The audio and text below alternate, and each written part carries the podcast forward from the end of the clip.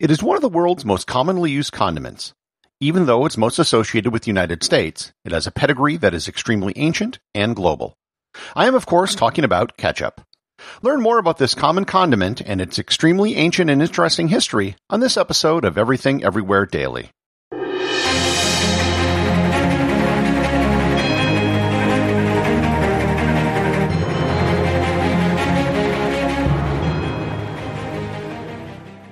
This episode is sponsored by ButcherBox. Summer is right around the corner, and that means cookouts. No matter what your preferred food is for a cookout or a barbecue, ButcherBox can help you make it the best. If you want to serve up some hamburgers, ButcherBox has grass-fed ground beef to make the perfect smash burger. Want to cook up some steaks? Well, ButcherBox has that too, with some of the best cuts of steak such as New York strip, ribeye, and filet mignon. Do you like grilled chicken? Well, ButcherBox has some of the best pasture-raised chicken that you will find anywhere. And if you really want to wow people at your next cookout, you can try grilling some of their wild-caught salmon on a cedar plank. Sign up at ButcherBox.com slash daily and get a special deal. ButcherBox is offering my listeners a free-for-a-year offer plus an additional twenty dollars off. You can choose salmon, chicken breasts, or steak tips free in every order for a year. Sign up today at ButcherBox.com slash daily and use code DAILY to choose your free for a year offer, plus get twenty dollars off your first order. This episode is sponsored by Heaven Hill Bottled and Bond Bourbon. I recently had the chance to try Heaven Hill Bottled and Bond, and I can attest to its exceptional aromas with hints of caramel and vanilla intertwining with its oakiness, which provide a well-rounded flavor profile. Taking a sip is akin to experiencing a piece of bourbon history firsthand. Heaven Hill Distillery may be America's most quintessential bourbon distillery. Established in nineteen thirty-five after the end of Prohibition, the distillery was established by the Shapira family and has remained a family-owned distillery to this day. In eighteen ninety-seven, Congress passed the Bottled in Bond Act, which set forth strict rules for any bourbon labeled bottled in bond. Heaven Hill Bottled and Bond Bourbon goes beyond the stringent requirements of the law by aging its bourbon for seven years, not four.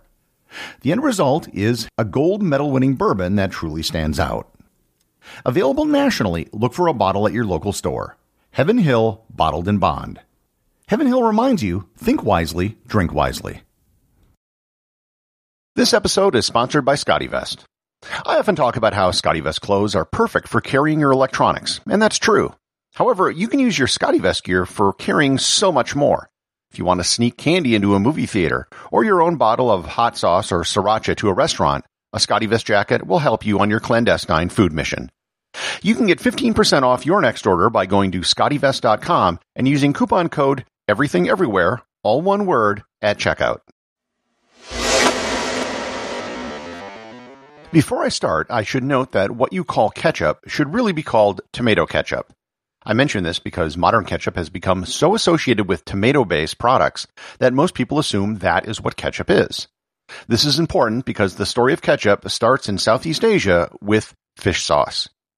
Fish sauce goes way back in Asia. The origin of it isn't totally known, but there are theories that it might have come from Chinese soy sauces or that it may have actually come from the Mediterranean, where the ancient Romans were known to make a fish sauce very similar to what is made in places like Vietnam today. If true, it could make it one of the few innovations which went from west to east in the ancient world.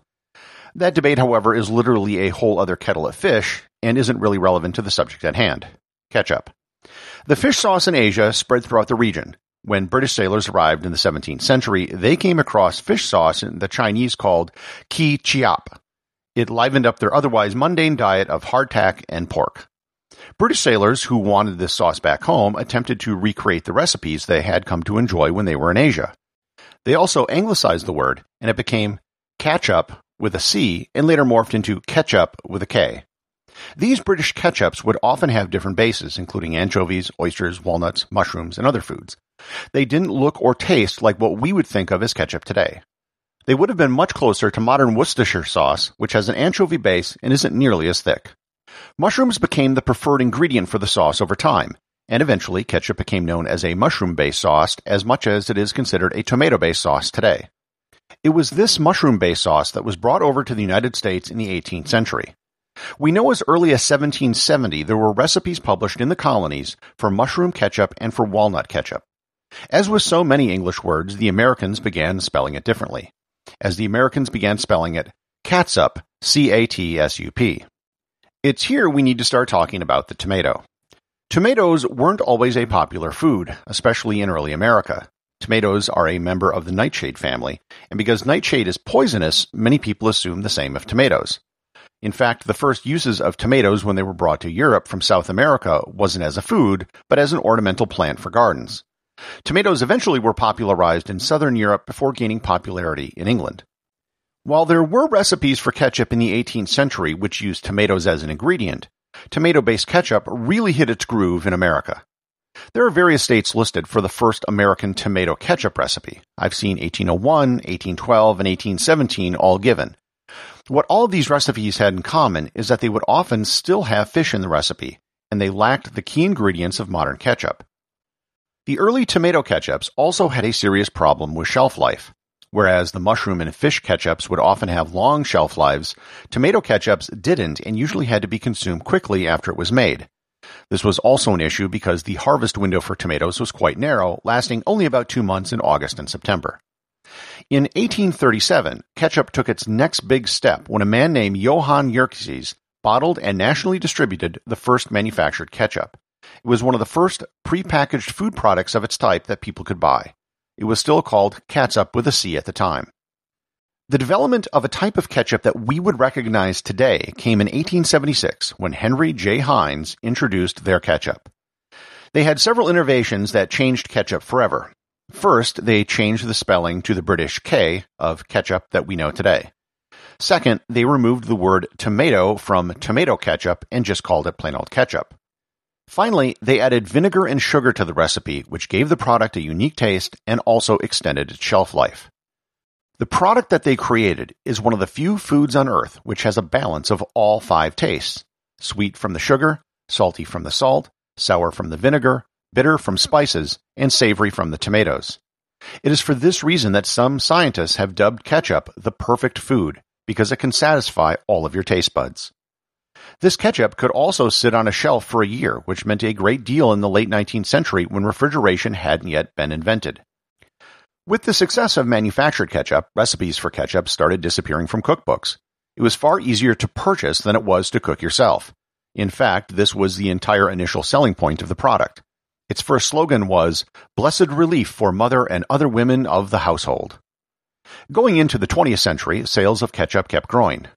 Heinz was selling over five million bottles a year near the turn of the century, and they had a near monopoly on ketchup.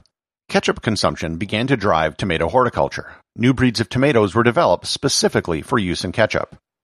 You can still find non-Heinz ketchup sold at stores, and you might even find a few brands that use catsup spelled with a C.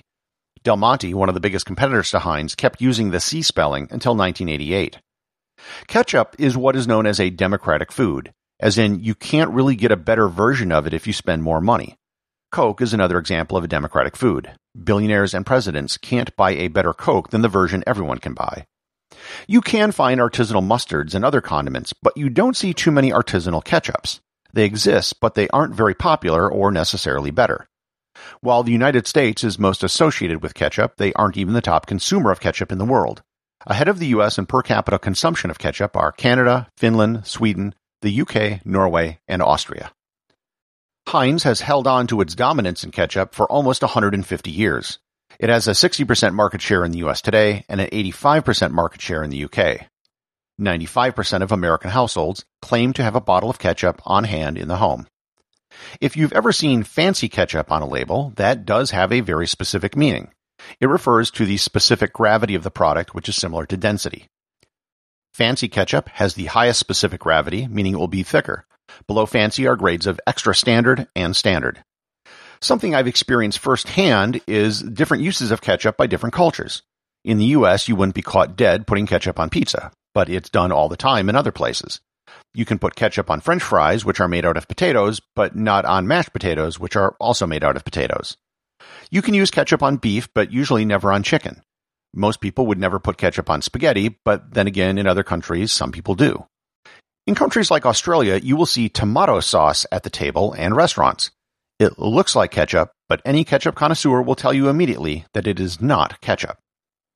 So the next time you squeeze or pound the bottom of a bottle of ketchup, give a second thought to appreciate this perfectly balanced, democratic food with ancient and global origins. Executive producer of Everything Everywhere Daily is James Makala. Please remember to support the show over at patreon.com slash everythingeverywhere and leave a five-star review over at Apple Podcasts. All five-star reviews will be read on the show.